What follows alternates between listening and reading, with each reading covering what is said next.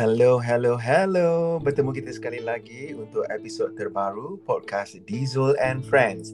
Pada, ya, pada anda yang tidak mengenali, nama saya Diesel. Saya seorang berusia 43 tahun, merupakan usahawan yang ada event management punya company di ZMS. Kita juga ada uh, Flappy NFC. Tujuan saya membuat podcast ini kerana saya ada banyak cerita untuk dikongsi uh, yang memerlukan platform agar dapat dikongsi dengan anda yang mendengar. Mana tahu ada cerita-cerita kita yang bermanfaat dan sikit sebanyak kita boleh learn from each other. Baiklah, untuk episod kali ini saya amat berbesar hati kerana berjaya menjemput pengacara legenda saudara Nizal Muhammad yang merupakan bekas personality TV3 yang sehingga ke hari ini sangat aktif dalam lapangan pengacaraan. Hello, nak dengar suara dia sikit? Hello. Hai Abang Nizam Muhammad. Alhamdulillah. Tak, saya berdebar-debar sampai tersasul-sasul. Uh, apa tu saya nak cakap tu lebih belit tadi. Ah, bila dia sebut-sebut legenda tu terasa usang. Alamak. legenda tu adalah very iconic ah buat kata orang putih. Ya, ya, ya. Abang Niza, such an honor to have you on our podcast. Oh, I'm touched. I'm touched. Thank okay. you very much for inviting. Alright, you're welcome. Sebelum kita berbual lebih panjang Abang Nizal, izinkan saya iklan sedikit boleh ke? Okey. Okey, podcast ini Abang Nizal dibawakan oleh Flappy NFC, digital business card nombor satu di Malaysia. Dengan hmm. Flappy, anda tak perlu lagi networking menggunakan business card kertas seperti zaman purba kala tu. Tadi Abang sebut apa? Usang eh? Saya sebut purba kala, okey? Anda semua perlu ada satu Flappy dengan satu flap pada sebarang telefon pintar yang ada NFC. Semua maklumat anda dapat dikongsikan terus masuk ke telefon pintar orang yang ada flap tu. Dengan menggunakan Flappy, anda boleh berkongsi pelbagai social media, WhatsApp, Telegram, Instagram dan sebagainya. Dapatkan Flappy dengan klik link pada description podcast ini. Ah, habis tak iklan? Okey, demikian tadi penyampai telah menyampaikan apa yang nak disampaikan. Oh, okay. Baiklah, alhamdulillah berbalik kita kepada Abang Nizal Muhammad. Yeah, Okey abang, dah ready dengan soalan-soalan cepuk emas panas sebab kita tak briefing abang dulu apa kita nak tanya nak surprise kan? Tak, tak tahu, tak tahu apa pada soalan pun tak tahu. Ah, tak apa kita kita hari ni kita sebenarnya nak berkenalan dengan Abang Nizal lah. So kita nak okay. um, untuk orang macam saya ni kita uh, mungkin dah banyak uh, informasi tentang Abang Nizal tapi kita punya pendengar pendengar baru yang muda-muda contohnya uh, mungkin tak mengenali Abang Nizal lagi kan.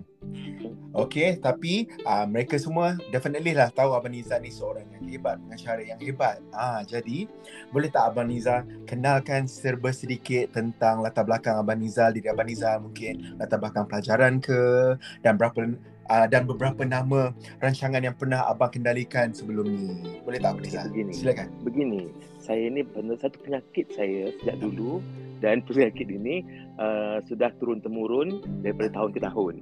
Ya, itu Penyakitnya lah saya tak pandai nak mempromosi diri.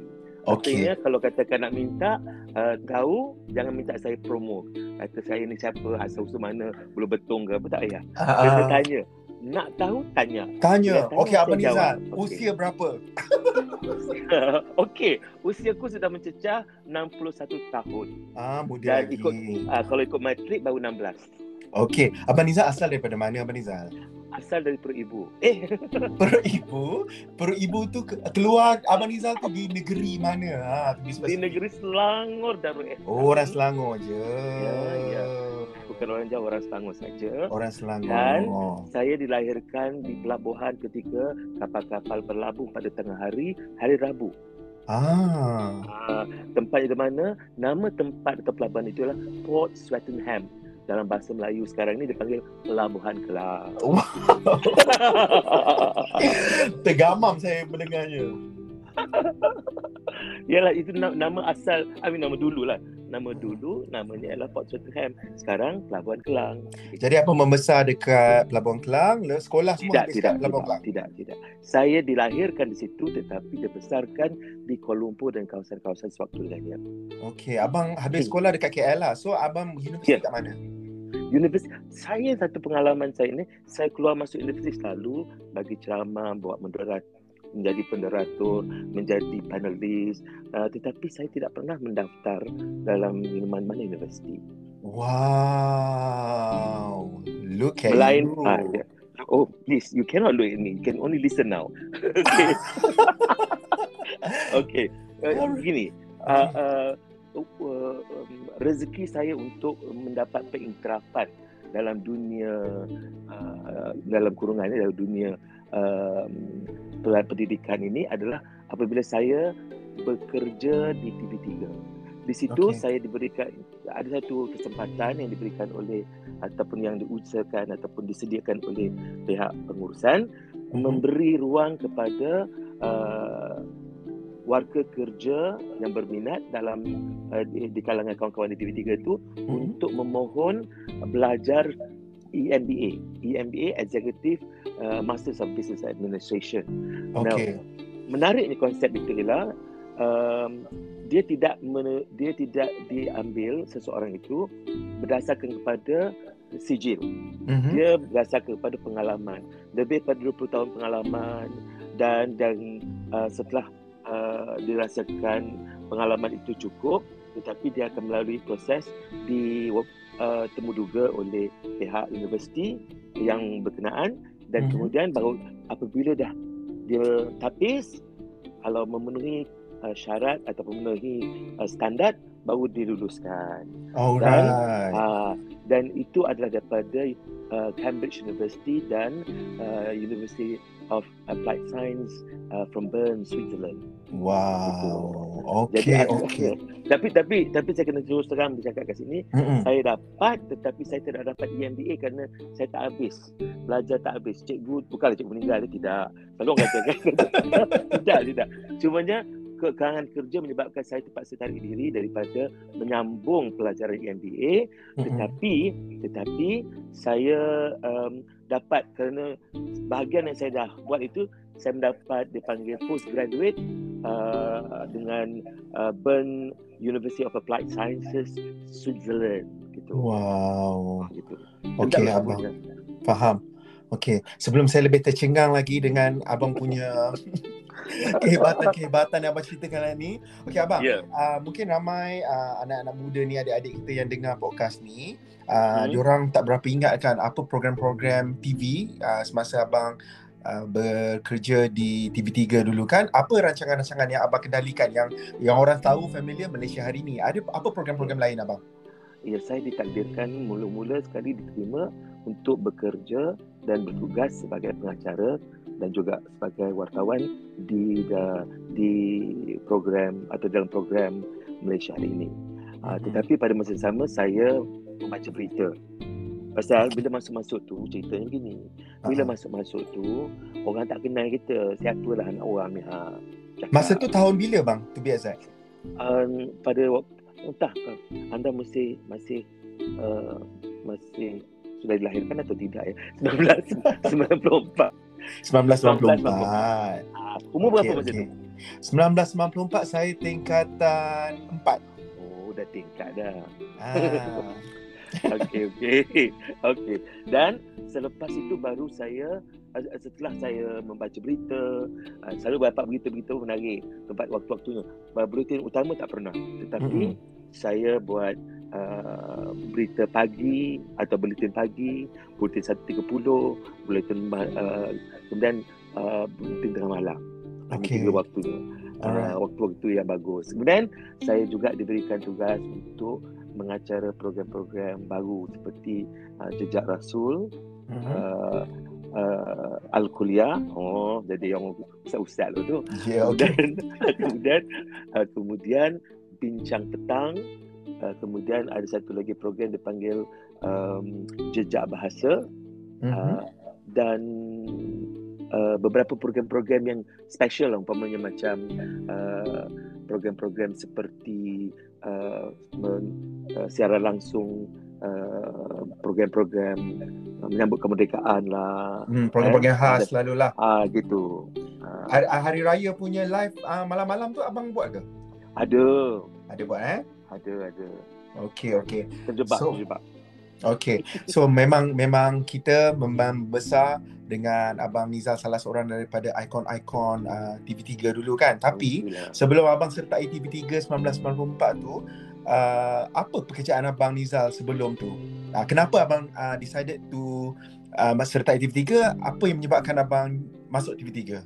Okey, saya panjang cerita. Dipendekkan cerita, Mm-mm. sebelum saya terlibat dengan uh, TV3, saya mula-mula bekerja adalah sebagai wartawan di berita harian Oh. pada tahun, ah, bila saya sebut tahun ni, mungkin anda belum lahir. Tahun 19, 1980. Okey, saya lahir tahun 1979. Alah setahun masa. Nah, masa comel lagi masa tu ya. Okey. Saya masuk bekerja dengan Berita Harian tahun 80 81. Kemudian setahun lebih lah saya bertugas saya nak belajar. Tapi uh, rezeki untuk belajar tidak adalah sebab Okey. uh, kekangan. Saya ambil uh, external uh, certification istilahnya. Uh, Mhm. persijilan secara luar tetapi mahal. Jadi tak habis uh, di situ saya terus uh, bertugas dan bekerja dalam kerja-kerja uh, pembangunan masyarakat uh, dan bantuan kepada masyarakat yang uh, terpinggir serta uh, masyarakat yang ter uh, teraniaya lah macam Afghan, Palestin. Okey. Saya buat Okey. kerja-kerja NGO lah ya. Okey. Uh, dan juga kerja-kerja untuk membantu masyarakat uh, di kampung dan sebagainya. Okey. Sampailah uh, tahun 1994. Mm-mm. Sebelum so, uh, uh, bila saya uh, kerana salah satu di antara perkara ini saya suka bekerja dengan masyarakat itu antara yang paling saya minati. Kan? Mhm. Kerana kita uh, tahun 1989 saya ditawarkan ber, menggerakkan satu agensi uh, pembangunan masyarakat macam tu kan Mm-mm. di Kuala Lumpur di di di, di ibu bapaknya masa itu di Brickfield. Uh, Okey. Jadi saya di situlah saya mengenali masyarakat dengan lebih dekat lagi, buat program dengan orang kampung, orang bandar dan sebagainya. Mhm. Kemudian pada tahun 1994 tahun uh, bulan 1 Mhm. saya memohon diri untuk uh, berundur daripada uh, agensi itu Mhm. cadangannya ialah dengan kawan-kawan nak membentuk satu syarikat Okey. uh, motivasi. Okey. Uh, tapi akhirnya menjadi syarikat Ali Akbasi sebab sebab bila saya dah habis itu, saya dah habis uh, dengan uh, apa uh, NGO itu, um, saya memanglah nak nak masy- uh, syarikat. Tetapi tahun yang sama pada bulan 3 itu tiba-tiba saya uh, ditelefoni uh, seorang petugas yang bekerja dengan saya di NGO sebelum tu. Okey. Uh, dia masa tu masa dia dengan saya dia meminta bekerja dengan TV3. Dia yang minta bukan saya. Okey, faham? Ha, bila dia minta ni dia pekerja yang terbaik. Dia yang nombor satu. Kami sama-sama membuatkan uh, buletin dia lah mewujud uh, menjadi uh, apa namanya uh, pengurus dan penerbit uh, buletin itu. Kita panggil Faham. penggerak masyarakat. Ya? Okey. Bayangkan pekerja yang terbaik anda mahu mencuba nasib di tempat lain. Faham. Kalau anda aduhai Zul Mhm. mendapat uh, berhadapan dengan keadaan itu, apa yang anda lakukan? Melepaskan dia atau tidak? Saya dalam dilema lah sebab apa? Bukan senang kan nak dapat orang pekerja baik kan? Ya, ya, ya. Ah, Tapi- jadi tapi kita ah. tak boleh selfish lah bang kan? Betul, betul. Ha, tak boleh jual ikan. Boleh selfie. jadi, jadi yang menariknya, ya, saya, bila saya tanya dengan dia, uh, uh, betul nak bekerja sana? Ya. Kenapa? Dia kata, dia kata saya nak uh, tukar cuaca lah, kata dia. Nak uh, nak rasa satu pendekatan. Sebab dia minat dengan penulisan dan kewartawanan. So, saya cakap dengan dia begini, kalau kamu sungguh-sungguh, baik. I'll support dan Mhm. ketika itu sekarang kerja-kerja dengan NGO ni banyak betul saya membuat kerja-kerja dengan Afghan dan sebagainya jadi saya banyak menulis dalam bahasa Inggeris Okey. jadi oleh kerana itu saya kata okey saya memberikan sokongan saya hantar surat eh, saya bagi dia surat sokongan penuh dalam bahasa Inggeris standard Queen's English sekarang jadi King's English saya saya saya pun bagi pada dia dia bagi dia bawa dia hantar kemudian dia diterima bekerja Wow. Ah, bekerja. Namanya pun Jamilah. Kalau panggil Jamie, maklumlah zaman-zaman kita tu kita panggil-panggil panggil orang dalam bahasa-bahasa yang Queens juga lah kan. Masa tu Jamie. TV3 uh, lokasi dia bukan dekat Seri Pentas ni kan? belum belum Bukan belum. Dekat Damansara Di kan? Jalan Masa Liku. tu Di Bangsa. Di Jalan Liku ya, di Jalan Liku dia panggil. Ah, bangsa lah. Bangsa. So abang bermula kerja dengan TV3 tu dan Eh, abang belum terus habis jatuh lagi tu.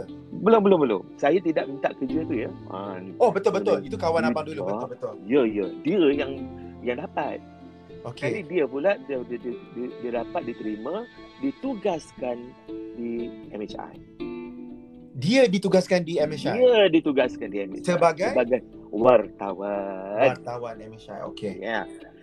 Udahnya itu, Pak, dalam bekerja di sana, dia selalu berhubung dengan saya sebab bagi dia saya ini mentor. Saya pun tak tahu ni saya mentor kat dia, seorang saya tahu saya mentor banyak. Jadi dia pun hantar, dia pun dia pun telefon. Uh, uh, dia, dia dia dia selalu telefon saya minta pandangan apa konten, apa isi, bagaimana gitu. Saya bagilah pandangan saya macam mana seorang yang bernama Zul tu telefon saya minta saya berkongsi, saya kongsi je. Mm-mm. Jadi bila satu hari itu pada 6.30 pagi seorang wanita menelpon saya di rumah. Okey. Yang mengangkat telefon itu adalah isteri saya. Okey. Mujurlah dia kenal orang menelpon itu. Okey. Orang yang menelpon, orang menelpon itu namanya Jamie. Ah, Jamie okay. lah. Kami dulu sama-sama dalam kerja-kerja kemasyarakatan. Jadi kenal lah. Jadi Okey. dia, dia, dia beritahu saya, dia tingkat bawah, dia kata, Bang, ini Jamie call. Eh, Jamie telefon. Ah, pagi-pagi buta dia telefon tak pernah. Telefon selalu minta nasihat-nasihat dia tengah hari ke petang sikit. Saya pun Betul. heran juga lah kan. Ini apa kerja apa kejadiannya. Ha, jadi dia telefon. Saya menjawab. Bila saya jawab, saya kata apa cerita. Dia kata Abang Nizal free tak pukul 9 pagi. Ada apa? Adalah adalah apa? Tak ada nak minta Abang Nizal datang ke TV3. Untuk apa? Adalah ah, Jamie kau jangan bergatal. Okey. Ni adalah adalah mesti ada satu ni. Apa benda? So dia cakap lah saya mencadangkan nama Abang Nizal sebagai pengacara TV3. Ah, ni interview dia Ah. nak panggil interview lah ni. Dia tak tahulah interview ke apa. Saya kata, kau gila. Jawapan saya kepada dia adalah, kau gila. Saya memang tidak berminat dan tidak ada langsung hasrat, uh, inspirasi, aspirasi kalau orang kata tu. Uh, tak ada terlintas tu nak bekerja, bekerja dengan media dalam dunia pengacaraan ini. Tidak pernah. Tak pernah terlintas. Tak pernah, tak pernah sembahyang hajat. Tak pernah. ya Allah, ya Tuhanku. Jadikanlah aku tidak ada. Hantar isi borang tu tak pernah. Surat tu tak pernah. Tiba-tiba dia kata dia dah mencadangkan nama saya. So saya kata kau gila Jamie. Mm-mm. Eh, Alah Abang Nizal Bukan apa Datang je lah Eh mak buat apa Bukan aku minat pun Alah Abang Nizal Saya dah janji ni Yang kau gatal janji. Itulah. Aku kata Yang kau dah gatal janji Sedangkan kau tak bertanya pada aku Pasal apa? Alah tahu Kalau saya minta Abang Nizal datang Kalau Abang Nizal tahu Takkan Abang Nizal datang. Oh, Betul faham. juga tu eh, he's, She's got the right point. Okay lah Gini. Uh, I'm doing this for you Saya kata. Saya buat ni kerana kamu. Sebab Okay. kamu Sudah cakap pada bos Saya datang Saya datang. Saya datang lah. Dulu Aduhai Zul Adindaku yang ku hargai Okey. Rizal Muhammad itu Dari segi penampilannya Tidak macam sekarang Okey. Kerana Sekarang elok bang. Sekarang elok dulu. Dulu Dulu poyo sikit Okey. Pakai baju-baju belia gitu Baju batik Okey, gitu. faham. Ah, Macam Kan? YB YB lah masa tu. Tak ada, tak ada. Macam kerja-kerja uh, apa namanya, kerja-kerja kontrak uh, waktu lepas pejabat. Ya bang. Ya, dengan Okey. jambang. Abang bisa berjambang dulu. Orang ingatkan masa saya datang itu, abang saya datang dulu ke ke pejabat uh, di TV3 tu, dia orang pandang saya ada yang menggenung-genung sikit dari jauh. Dia kata ni orang Melayu. Orang Melayu ke orang Afgan ni? Ah, jambangku itu menyebabkan orang tak pasti sama ada aku ni Melayu tulen ataupun fake. Faham? Jadi okeylah saya datang. Dulu lah sampai dipanggil. Jadi Jamie pun datang. So, okey Abang Nizam uh, datang.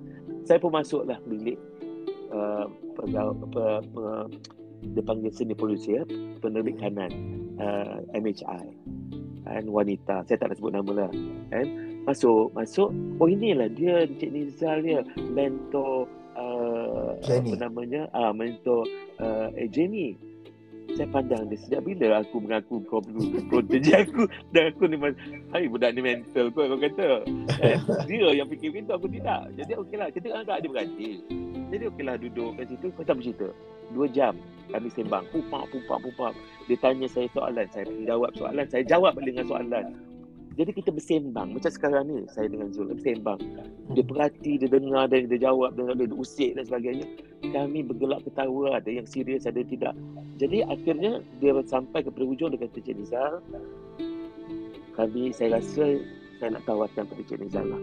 Kami berminat, TV3 berminat untuk menjadikan Cik Nizal ini pengacara Hmm. TV3 khususnya dalam Malaysia hari ini.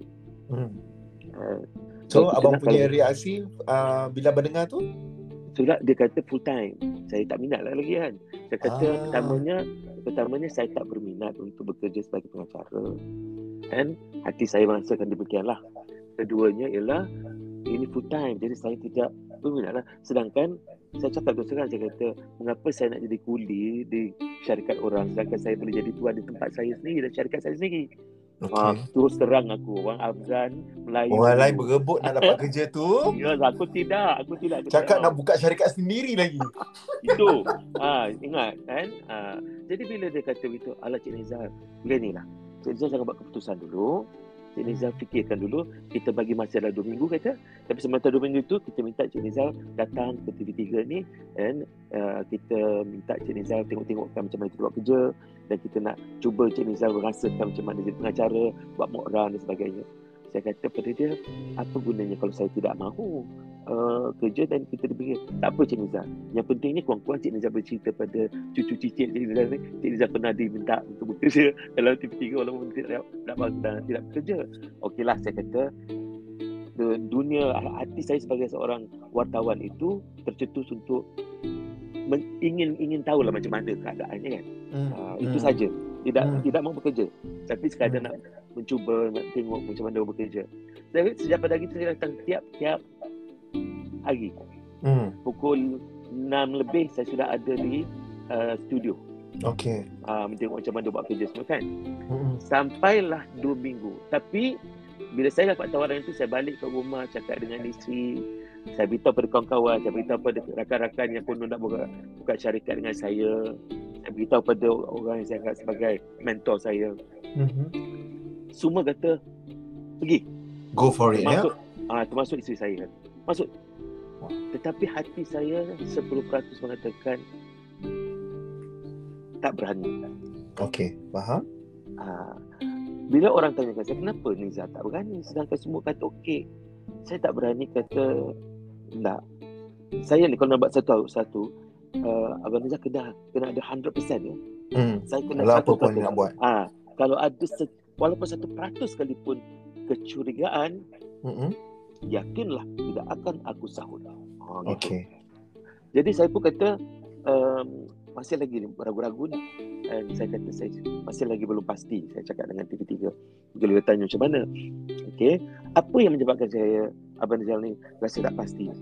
Yang 10% ni. Pertama, kita tak tahu apa tugasan yang kena berikan kepada saya. Okay. Kan? Kalau lah saya diminta untuk masuk pengacaraan, apa yang saya kena buat? Okey, dia kata MHI. Yalah, itu kalau MHI. Tapi selepas itu mungkin dia akan bagi saya kerja-kerja lain. Saya takut saya menjadi pengacara solid gold. Kata. tak solid aku. Di Okey. kanan. Oh, seksi gila. Aku jadi seksa. Okay, faham, Itu faham. satu. Keduanya, kita takut kita hanyut dengan puja-puji orang. Okay. Maklumlah dia dikenali kan. Itu Hmm. saya takut kerana saya ni manusia.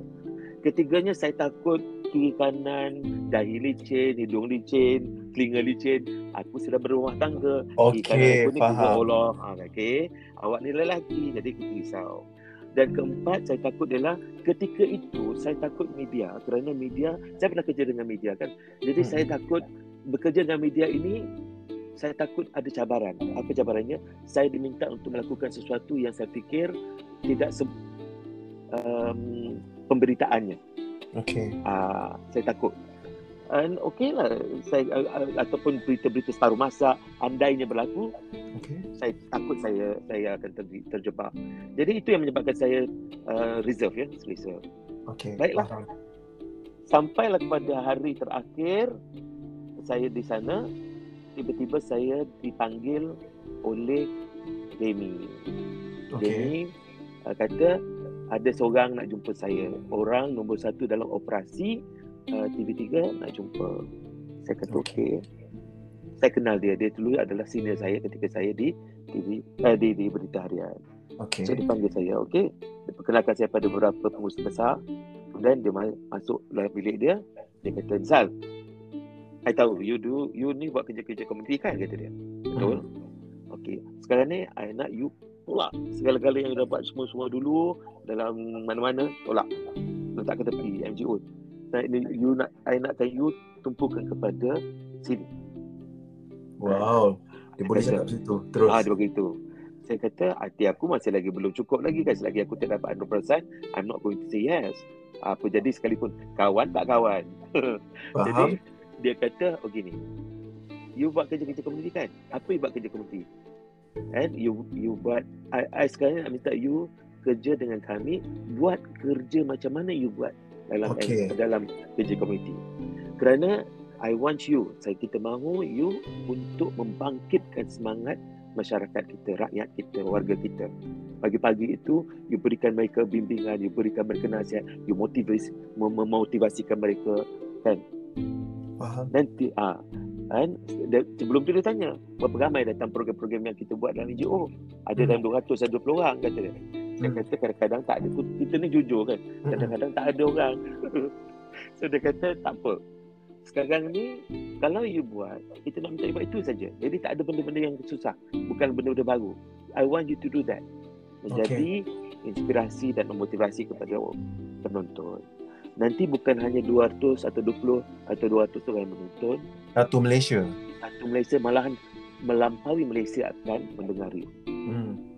di situlah saya kata yes Ah. memenuhi cita rasa aku. Kerana Betul. aku ke situ bukan kerana aku tapi aku di situ kerana ada misi. Hmm. Ya. Maka kerana hari itulah aku istiharkan bahawa aku bersetuju.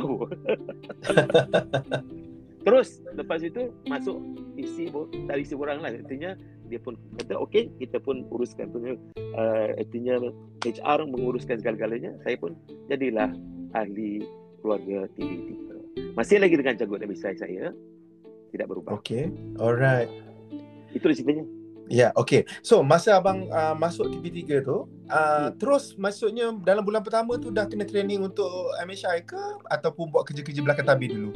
satu satu yang kita kena faham ya, dalam dunia uh, kawan-kawan kita Dan itu sebab saya suka dengan TV3 ini Mhm. kerana kami bila masuk saja itu kita terus bekerja tidak Okey. ada nak pergi kursus-kursus ke tak ada Okay, faham? nasib baik saya ada pengalaman sebagai wartawan di TV3 di di di Harian. jadi Ah. bila saya masuk dari situ saya sudah ada uh, kekuatan uh, editorial lah uh, Hmm. Jadi bila masuk kat situ, saya cuma kena belajar macam mana buat editing. Uh, Okay. uh, yang itu memang sakit. Tak ada siapa ngajar. Kau nak Okey. kau belajar sendiri. Okay. Masa tu abang uh, masa abang masuk tahun 94 tu, uh, Ah, ah. TV3 mungkin dah bersiaran sejak 5 tahun sebelum tu ya? eh, dah dah dah. 10 tahun. 10 tahun. TV3 bermula 1984. Saya masuk tahun ke-10. 1994. Ha. Alright. So maksudnya masa abang masuk tu siapa uh, yang masih lagi uh, siapa uh, personality-personality TV3 yang legenda yang ada ketika tu yang mungkin jadi sini abang masa tu. Okey. Saya uh, mula-mula dulu kan ada um, okey. Uh, yang ada of course arwah uh, sahabat saya ni. Uh, uh, Aziz Desa, Aziz Arwah. Yasser. Abang Hasbul Hawang. Okay. Dan kita ada mm, uh, musi-musi tu apa dia Nur Amin Okay. tapi dia dia kurang bersiaran dia malah tidak bersiaran dia suka buat kerja-kerja belakang tabir Okay. kemudian kita ada Nur Farid Jamsari dan Okay. kita ada Kak Christine Lim Alright. ha. dan Kak Abdul Karim Omar eh Abdul Karim Omar Abdul Karim Muhammad arwah Okay. Karim Muhammad Alright. inilah kami adik-beradik ini yang memulakan jadi saya barulah tahun saya rasa dalam bulan April ke Mei itu saya mula bertugas di situ Hmm. Jadi banyak dapat uh, tunjuk ajar daripada sini-sini ni ke? saya sebenarnya uh, pasal dia dia macam ni dia mengajar macam itik mengajar anak dia Eh, dia dia, dia campak kita ke laut ah, pandai-pandai kau berenang Okay, Betul. maksudnya tak ada Tapi- spoon feed lah. Maksudnya you Ada, sendiri ada. kena adapt lah. ada tetapi yang pastinya ialah mereka senantiasa ada situ andai je kita ada beberapa perkara nak bertanya mereka akan bersedia untuk menjawab Faham. Ah, itulah akhirnya kami terasa macam adik-beradik lah sebenarnya. Walaupun walaupun terkial-kial kita nak berenang mana tak reti berenang ke tak. Tapi Mm-mm. ah, tapi okey alhamdulillah saya belajar banyak dengan pengalaman itu dan itu menyebabkan saya lepas itu kami yang sudah jadi senior lepas itu memastikan bahawa kita tidak mahu orang-orang baru atau adik-adik baru kita melalui proses yang sama. Faham. Kita tak nak mereka melalui proses trial and error. Kita Hmm. nak bagi mereka sedikit ilmu.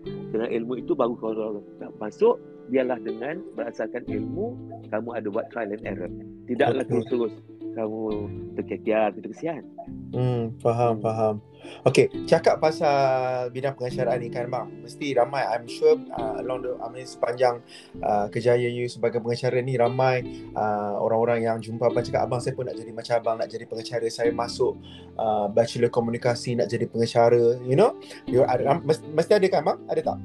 Ada. Okay, jadi kan mungkin orang punya sekali pintas dia ingat masuk dunia pengacaraan ni uh, dia glamour tapi mungkin orang tak tahu sebenarnya bukannya jadi pengacara je. So orang tak tahu macam tugas-tugas lain selain pada duduk depan kamera dan mengacarakan rancangan kan. Apa perkara-perkara yang orang luar sana, penonton-penonton yang tak tahu tentang kejaya sebagai pengacara ni bang? Okay. Pastinya masa saya pun masa mula-mula masuk tu, saya tanya soalan pada diri saya. Kenapa saya menerima? Hmm. Saya ada sebab saya terima. Masing-masing kita ada niat masing-masing, tujuan masing-masing. Apa juga sekalipun tujuan kita untuk masuk bekerja dalam dunia media sebagai pengacara, kita kena faham bahawa ini adalah amanah. Baik, betul. Ya. Jadi kerana kamu bila kamu menjadi seorang pengacara, kamu sudah dikenali. Dan bagi saya masa Abang Rizal memberikan latihan kepada pengacara-pengacara ke baik wartawan ke ataupun sesiapa sajalah dalam dunia komunikasi kan saya selalu kata kepada mereka andainya anda ini dikenali ramai maka anda kalau anda mahu menjadi orang yang dikenali ramai apapun kejaya kamu kamu sebagai seorang pengacara sebagai seorang ahli politik sebagai orang apa sekalipun Mhm. influencer ke apa tahukah kamu bahawa kamu tanpa kamu sedari sudah menandatangani perjanjian syaitan. Jadi dia kata, eh, apa lu syaitan? Sebab bila kamu tanda tangan itu, bermakna kamu tidak ada lagi kebebasan yang istilahkan sebagai privacy. Faham. Sebab orang kenal kamu. Jadi apa yang kamu buat di luar sana di hadapan khalayak awam ataupun di depan mana-mana sekalipun kamu akan dikenali. Mhm. Tutur kata kamu, perbuatan kamu, kan? Apa Mhm. saja kamu lakukan, kan? Pasti akan dikenali awam. Hmm. Jadi janganlah kamu ngada-ngada nak jadi tanpa merasa dia punya kesan balas. Okay. Jadi sebab saya kata kamu nak jadi ni dah fikir panjang Okay. kan? Sebab dia orang tak tahu kesannya. Ya. Sebab bila kita sebagai pengacara, kata-kata kita itu kalau katakan kita berkata sesuatu, kalau ia menjadi satu perbuatan yang diikuti oleh orang lain dan Mhm. kata-kata kita itu tidak benar, tipu ataupun merosakkan tata adab, katalah kan? Mhm. dan diikuti oleh orang lain bermakna orang itu akan membawa pendekatan-pendekatan yang ataupun sunnah kita yang tidak baik. Faham. Jadi tanggunglah dosa. Ya, setuju. Jadi bila kamu berkata kata tak Nabi, katalah benda-benda yang baik. Malahan Confucius, Confucius eh, pun kata begitu. Tuturlah kata-kata kamu dengan kata-kata yang mendamaikan. Jadi oleh Wow. kerana itu bila kamu di depan kamera atau kamu di dalam uh, dunia pengacaraan baik radio sekalipun kan ataupun di podcast sekalipun ya kamu kena jaga bahawa tutur kata kamu setiap lingkah tingkah laku kamu kata-kata kamu perbuatan kamu semua itu adalah satu amanah dan tanggungjawab berat Betul, setuju bang. jadi kalau kamu sesat lagi menyesatkan terimalah nanti kamu di padang mahsyar nanti jawablah Betul. Wah, bila saya kata gitu, Allah takutnya Abang Rizal. Potong steam lah abang ni. Betul.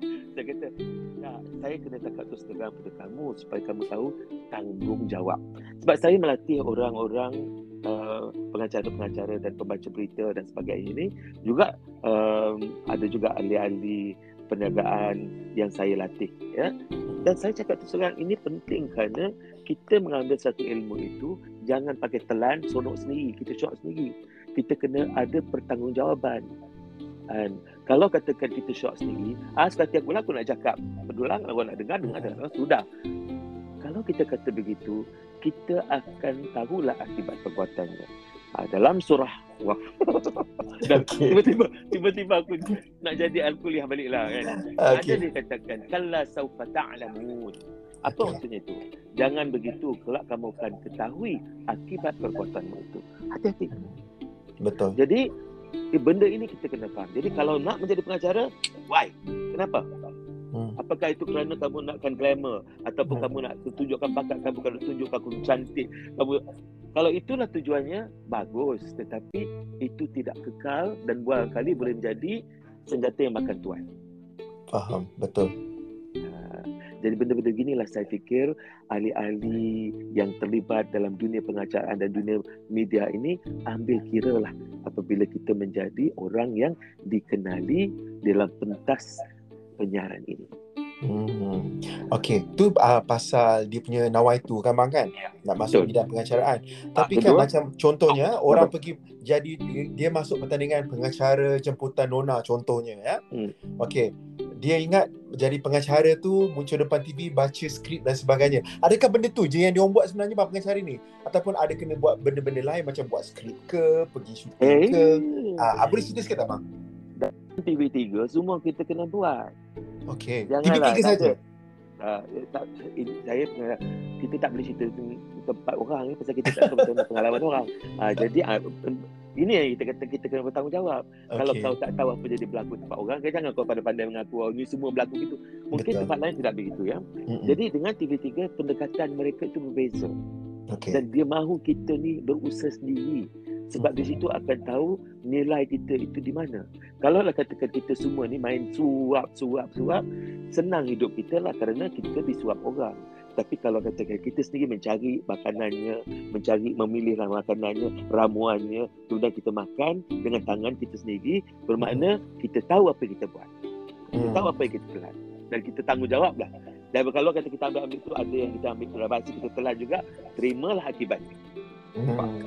Hmm. So di situlah saya fikir pendekatan yang dibawa oleh TV3 itu menarik saya untuk menjadi atau membentuk saya menjadi yang jadi yang saya jadi sekarang lah.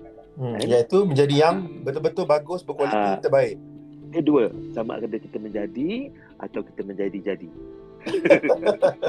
Dan untuk alhamdulillah setakat ini saya harap saya menjadilah. Setakat ini uh, saya harap lah ya. Saya tak tahu pandangan-pandangan orang kan. Tapi kata hmm. saya, saya harap saya menjadi. Ah, abang memang abang berada di landasan yang tepat. Ah, terima kasihlah. Okey, saya nak cakap sikit lagi pasal jadi pengacara yeah. ni kan, bang kan.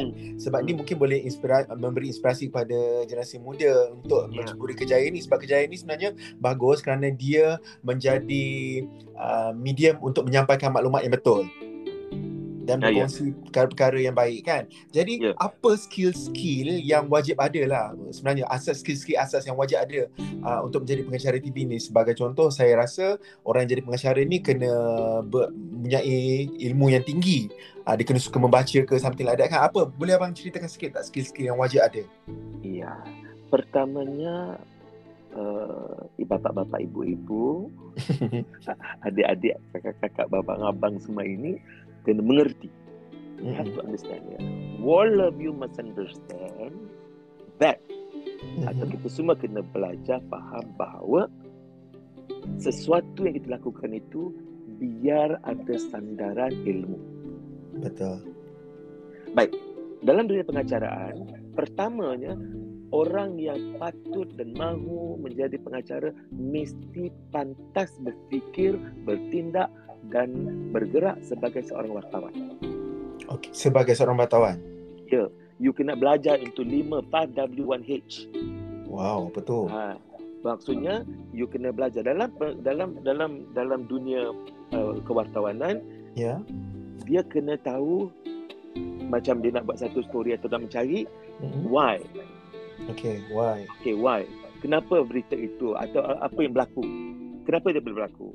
Okay. Why? When? And where? When. Who? Uh, how? Uh, kira, ini semua.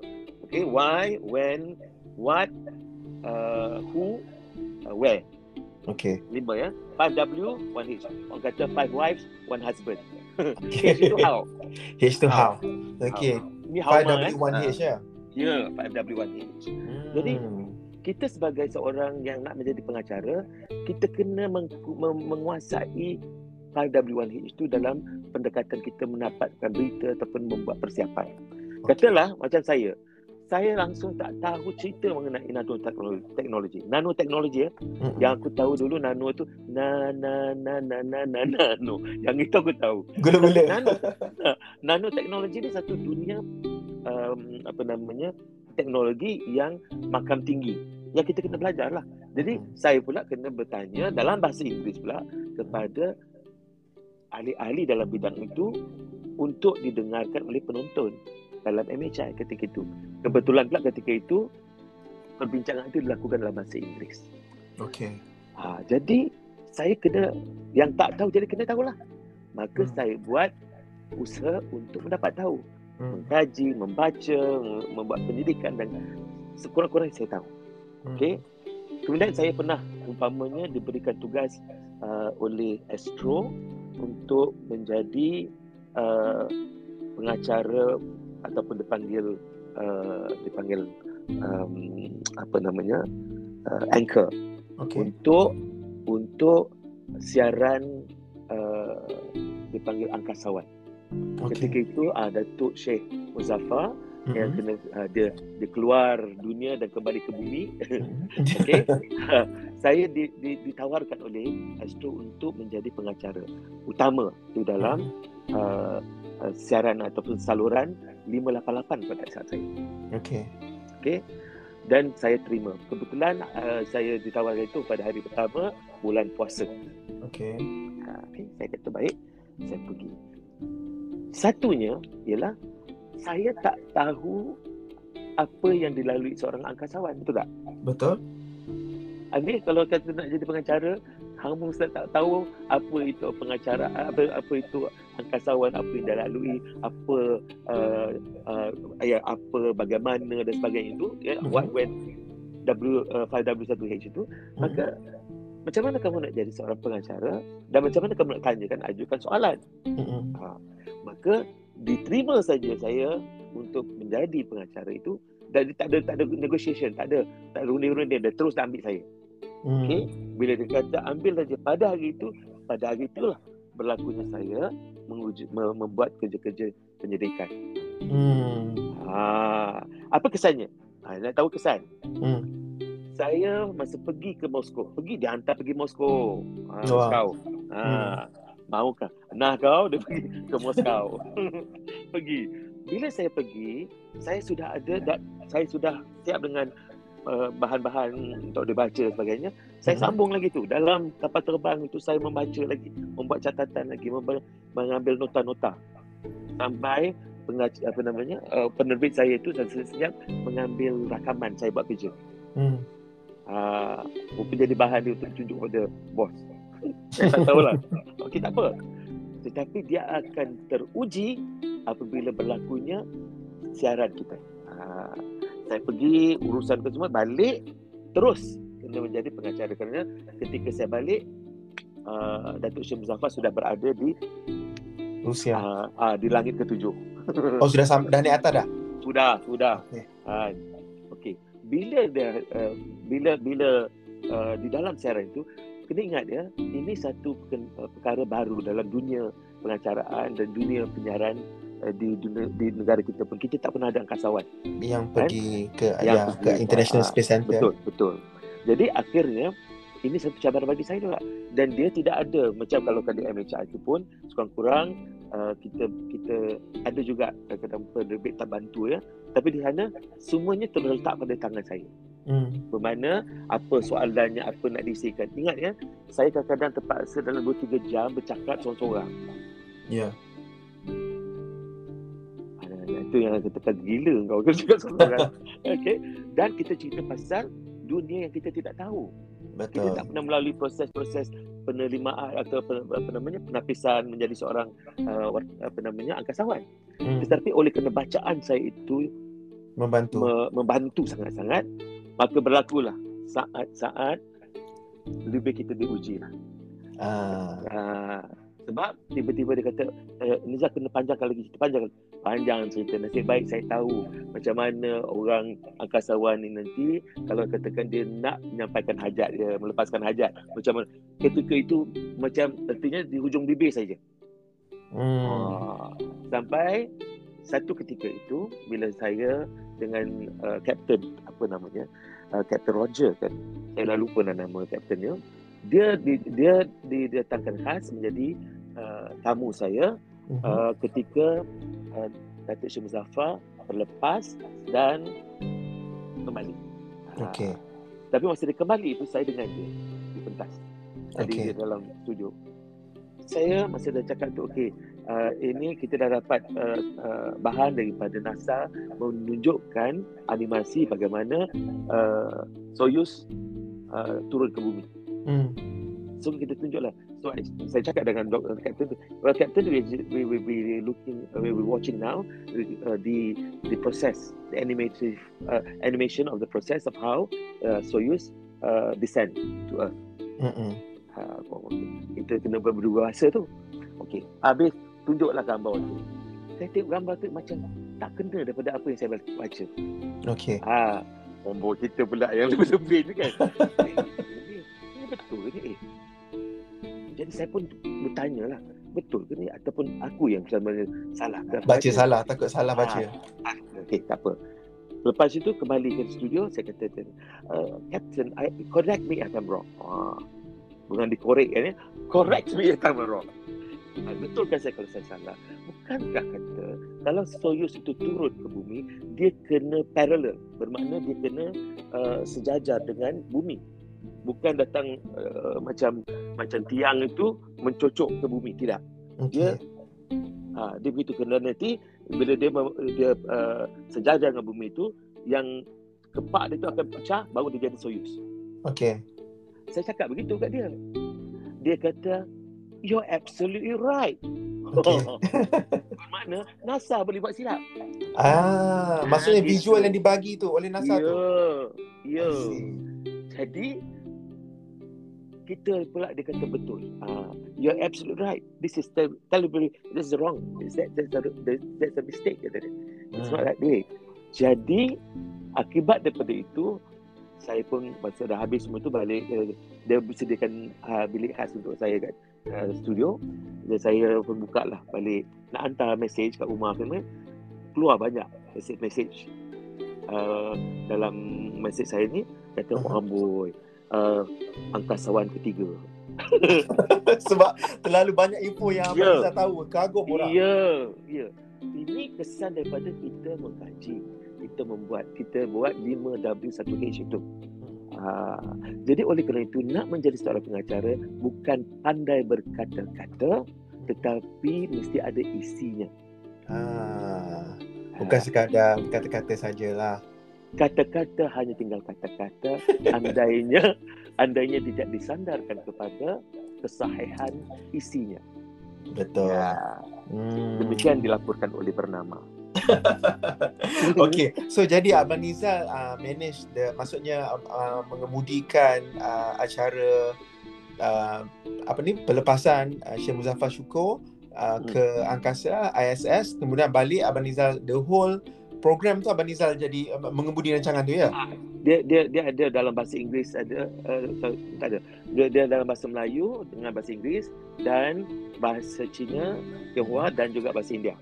Ah, so ada beberapa Ah. pengacara ya. Ha, jadi tetapi mainnya ialah uh, bahasa Melayu bahasa Inggeris ini. Betul. Okay, malahan jadi Ha, ha. malahan sebenarnya uh, apa ni program yang dalam bahasa Cina tu menjemput saya sebagai tamu. ah sebab, Sebab- ilmu yang Abang Nizal ada. Itu satu, satu lagi kerana saya pergi ke Moskow mereka tidak. Jadi dia nak tanya Ah. pandangan saya, cerita saya di Moskow. Ah, jadi bila dia cakap itu, dia cakap saya pun jawablah, how? Tapi seronok, seronok. Ah. Dia orang cakap dalam bahasa Cina, saya cakap dan dok tanya saya dengan bahasa Inggeris, saya pun jawab dalam bahasa Inggeris. Uh, tapi menarik lah, seronok. Hmm. Itu Tapi- ceritanya. Ah, pengalaman um, mengemudikan apa tu uh, historical event uh, pemergian angkasawan pertama Malaysia ke ISS tu adalah satu pengalaman yang pastinya uh, menarik untuk Abang Nizal kan. Ada tak pengalaman pengalaman lain uh, mungkin ada satu lagi pengalaman yang abang tak dapat lupakan yang memang you really cherish ke ataupun memang uh, tak nak ingat ke? Ada Ya tak? Allah, terlalu banyak. Dari eh, banyak. terlalu banyak antara yang ter, uh, yang yang benar-benar uh, pasal banyak kan antaranya Mm-mm. mm puluh-puluh yang banyak ni of Mhm. course jejak rasul Okay. pasti jejak rasul sebab tidak saya sangka yang saya ni terpilih pasal Okay. saya baru setahun jagung di TV3 Okay. saya masuk tahun 1994 tapi uh, apa namanya urusan untuk buat penggambaran jejak rasul itu tahun 1995 Okay. dan kita ni artinya wartawan baru. Betul. uh, baru setahun jagung tetapi kita terpilih. Itu pun saya tak jangka. Uh, itulah benda-benda kita tak jangka ni. Kalau Hmm. Tuhan nak bagi dia bagi. Uh, cuma kita kena bersedia sebelum tu. Bermakna kalaupun kita tidak pilih ke terpilih ke kita kena kukuhkan diri kita dengan ilmu. Kena. Hmm. you must be uh, artinya general knowledge kena bagus Betul. kena uh, bahasa kena diper, per, permantapkan. Jangan nanti orang kata kita ni tak ngerti bahasa ya. Okay. uh, sampai nanti katalah umpamanya saya bercakap nanti saya kata korang-korang. Ah. dan yang saya bercakap ni dengan orang Salah tua tu. sekali. Saya tidak boleh. Bayangkan kita cakap dengan datuk kita korang tak ada sepak kita dia sulanya kita nanti tidak Jangan. hormati. Kan?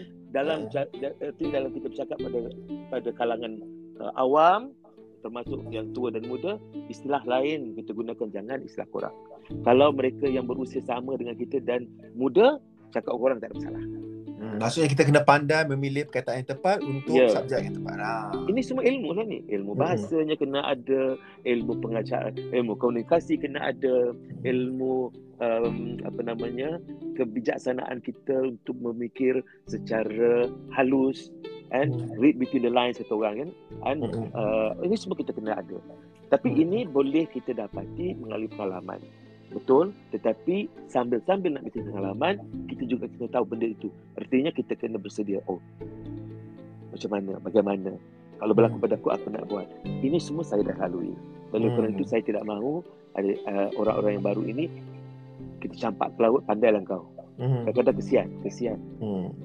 Hmm.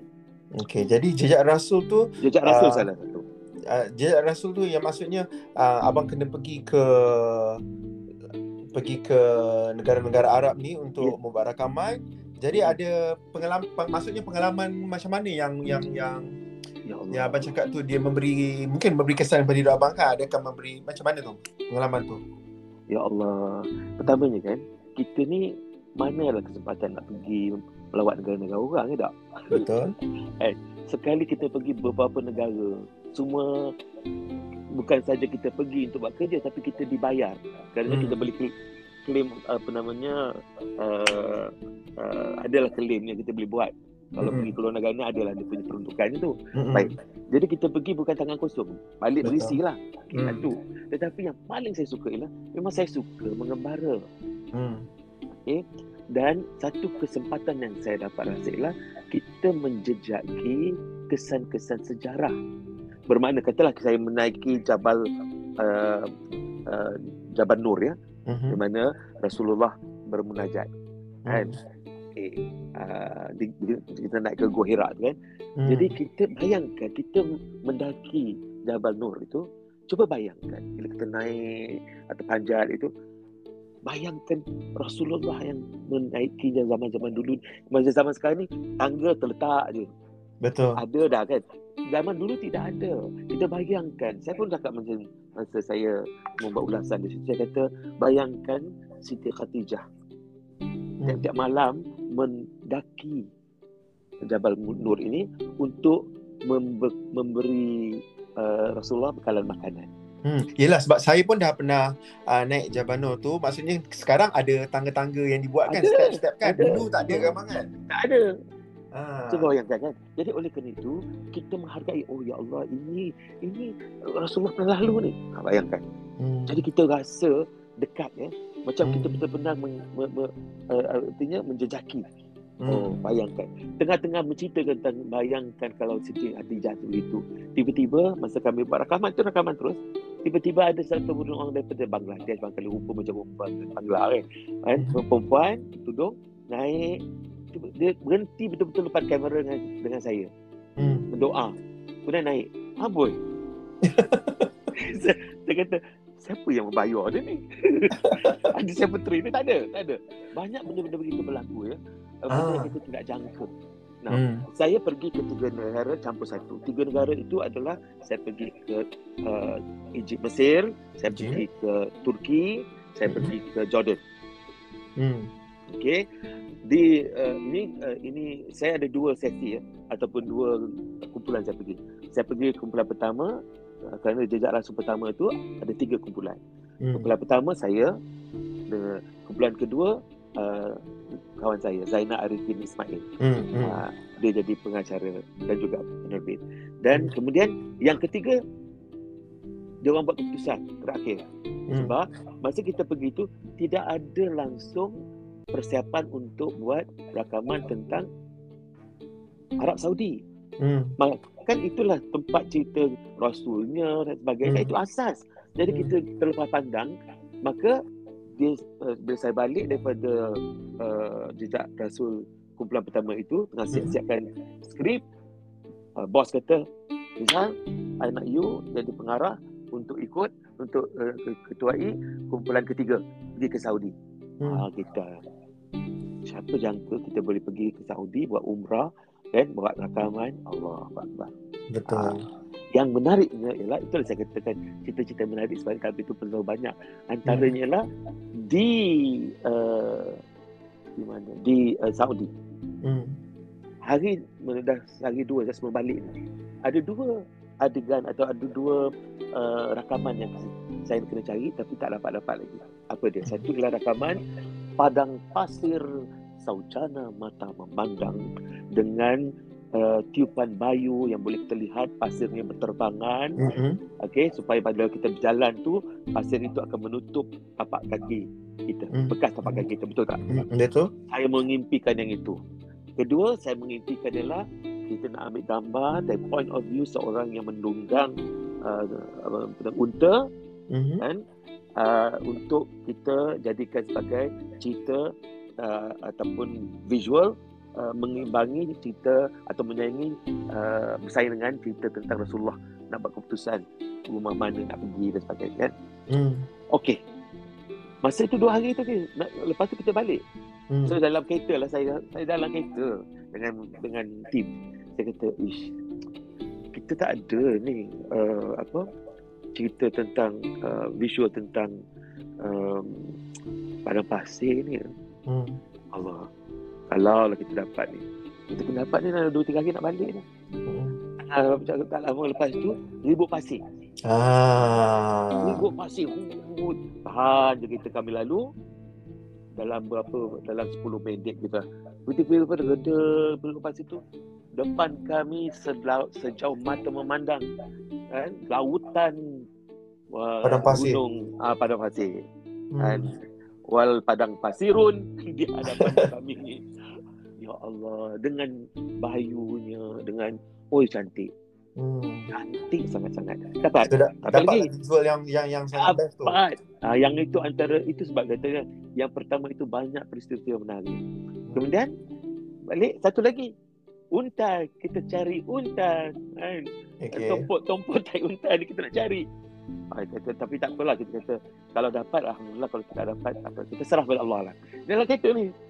Lepas kita dapat gambar uh, pada pasir tu nah, tak, lama lepas tu sekawan unta-unta Unta. dengan tuannya macam menyaingi kita kita sebelah sini dia kita sebelah tempat uh, kereta laluan jalan raya di sebelah dengan padang kat sini Hmm. berhubung berhubung berhubung Wow. Aku kata kejar yuk, kejar. Dapat. Ah, Alhamdulillah. Alhamdulillah. Jadi kita minta, okey terus kita kata uh, apa nama kita minta kamera juru kamera kita memang pakar lah Jasmine tu. Hmm. dia Hmm. uh, kita minta okay point of view so dia naiklah unta tu menunggang unta tu ambillah gambar dia Ah, saya pun kena naik juga lah kan. Kalau tidak nanti orang kata apa rasa, tak, tak rasa, dapat. Tapi benda-benda begitu kita tak jangka. Kan? Hmm. Allah yang akan membantu. Alhamdulillah lah. Jadi di situ kami belajar banyak. Antara kami belajar ialah niat yang baik itu Allah akan permudahkan dan memberikan lebih baik lagi. Andainya kita ini jujur, ikhlas, melakukan kerja kita tanpa ada niat-niat lain yang kotor, Hmm. uh, yang yang selfish lah, uh, yang jual ikan. Alhamdulillah. Uh, itu cerita-cerita satu daripada seribu uh, pengalaman-pengalaman yang mana di, di di di di negara kita pun ada masa saya buat jejak bahasa pun menarik juga. Hmm. Uh, so itulah Jadi- cerita-ceritanya. Hmm. Ini ini kita punya janji sampai na- 60 minit je kan?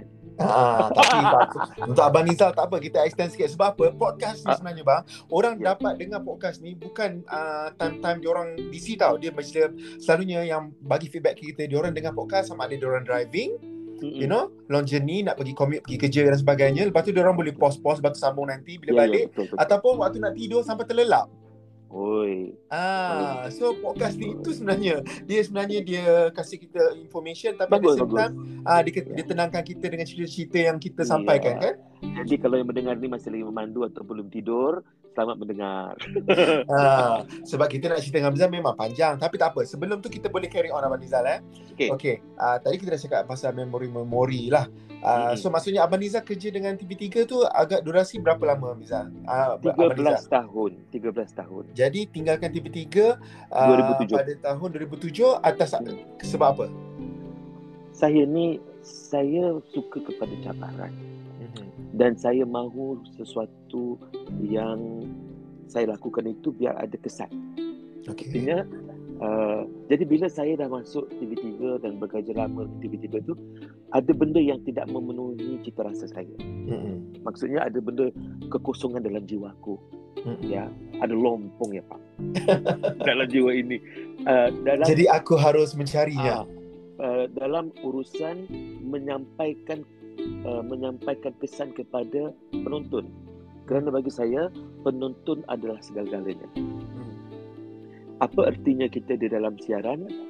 Andainya kita tidak mem- memberikan sesuatu untuk diraih oleh penonton. Hmm.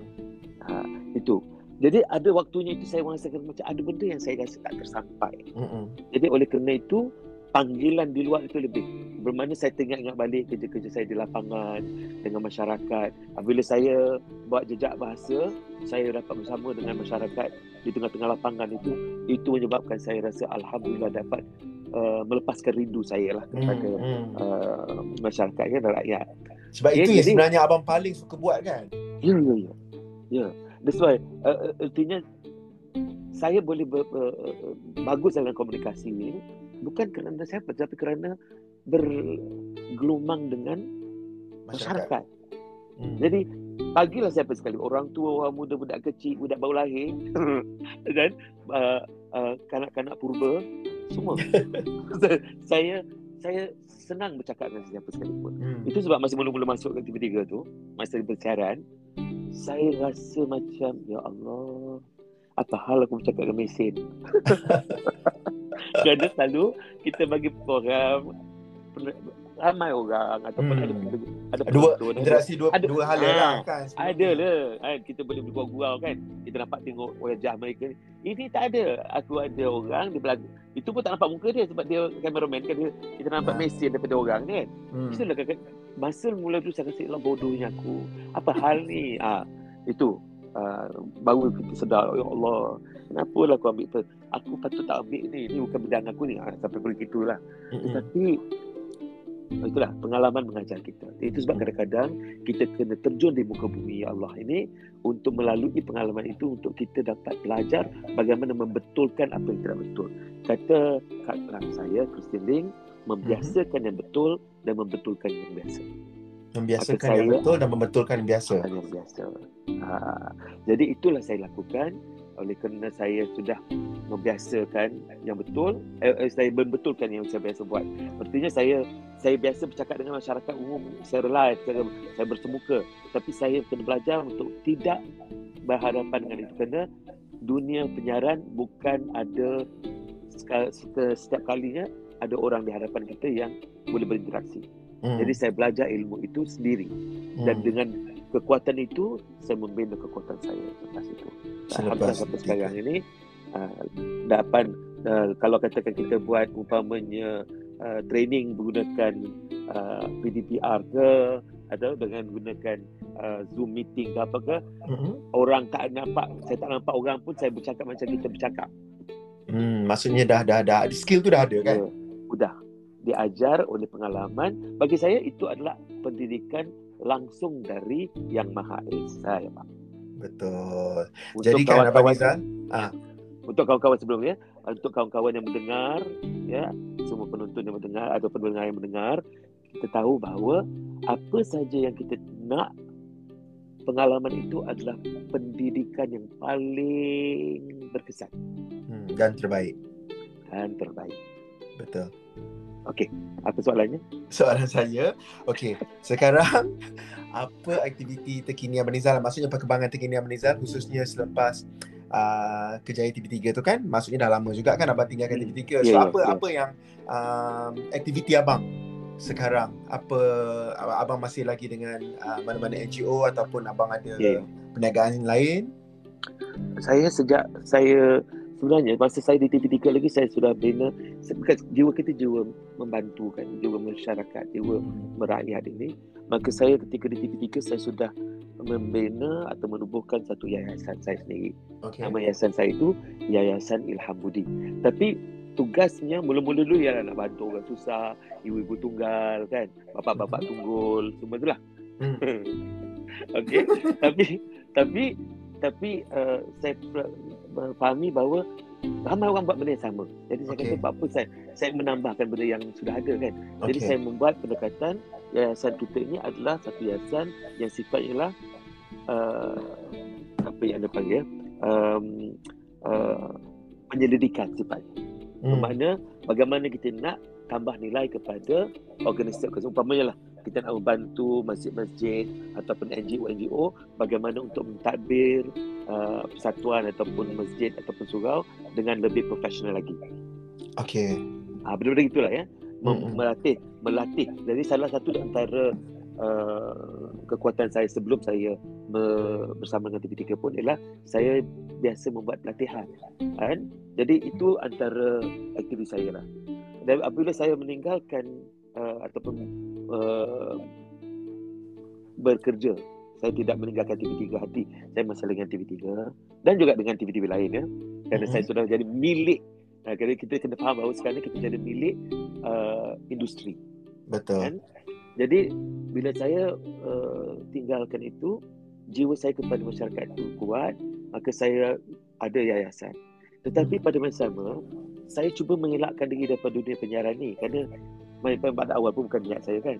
Tetapi hmm. tak boleh lah. Allah tu dah berikan saya satu pengalaman. Hmm. Jangan kita sia-siakan. Saya pernah ingat lagi. Uh, saya pernah cakap dengan uh, dengan adindaku uh, Fauzi Ahmad Daud. Oji. Okay. Masa dia masa dia berhijrah kan. Okay. Uh, dan saya mendoakanlah ya Allah itu aku janganlah dia putuskan bakatnya itu. Kerana okay. bakatnya itu sebenarnya sangat luar biasa. Tuhan. Ha, anugerah Tuhan. Bakat kita ini bukan kita punya, bukan kita yang yang pandai kita yang buat tidak. Ini adalah di di uh, tentukan oleh Tuhan. Dia memberikan kepada kita bakat itu. Jadi kalau bakat itu kita mempunyai bukan untuk kita simpan, tapi kita gunakan untuk melaksanakan kerja yang disuruh. Hmm. Sama macam saya. Jadi hmm. saya menyedari itu maka saya kata tak boleh saya tak bertinggalkan saya bagaimana saya nak memanfaatkan apa yang Tuhan berikan kepada saya alhamdulillah berlakulah uh, dunia internet ni makin rancak mm-hmm. berlakulah covid mm-hmm. kita tak dapat keluar yeah. akhirnya rupanya saya bertemu dengan orang-orang yang punya kekuatan teknologi dan sebagainya mm-hmm. maka lahirlah program-program atas ataupun talian. Uh, dalam talian dalam mm-hmm. talian uh, maka uh, saya pun hasilkanlah uh, YouTube saya sendiri Hmm. kan yang dinamakan Nizal and Co. Nizal and Co. Ya, dan saya Okay. dalam itu kita kita ada banyak perbincangan-perbincangan kita.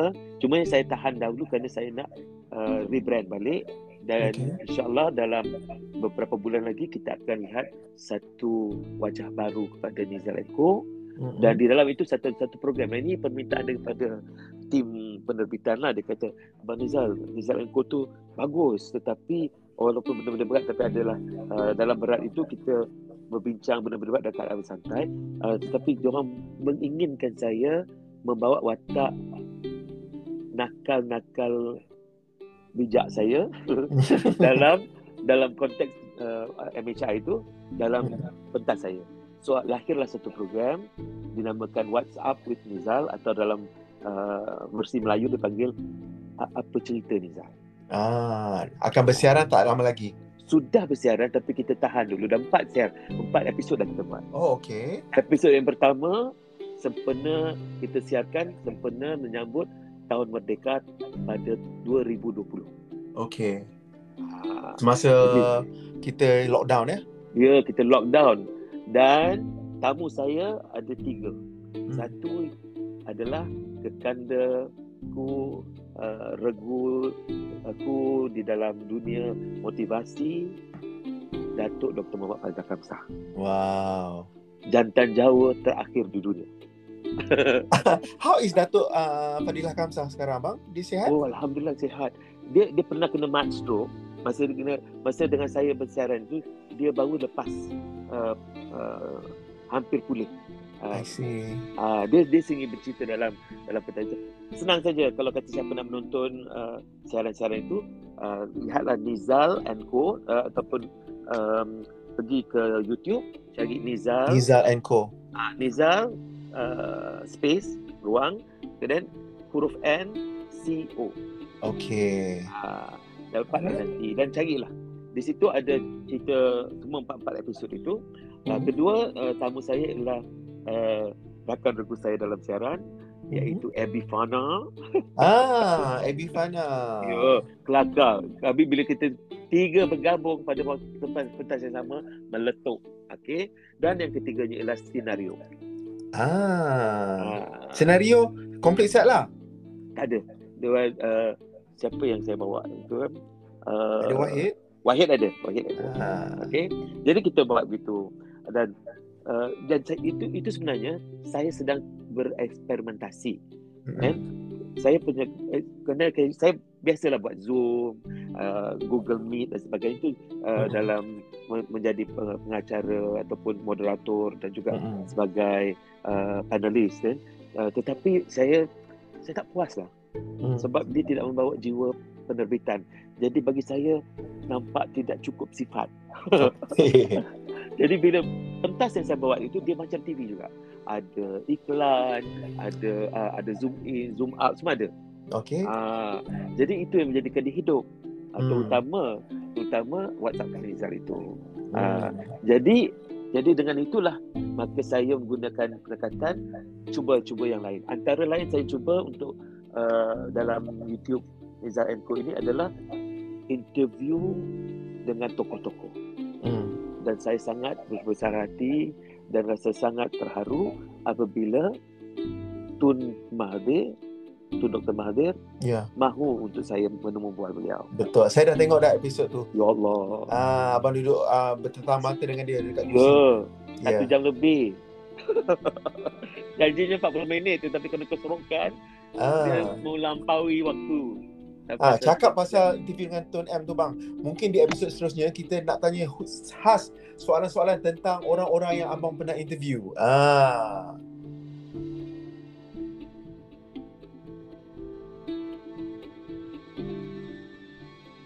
Okey, nampaknya Abang Nizal terputus taliannya. Kita akan berjumpa lagi di episod akan datang. Jangan lupa untuk follow dan share podcast ini pada rakan-rakan anda. Semoga ianya bermanfaat. Sekian saja dari saya dan juga Nizal Muhammad. Ah, Semoga kita berjumpa lagi dengan Abang Nizal Muhammad dalam episod-episod yang akan datang. Selamat malam.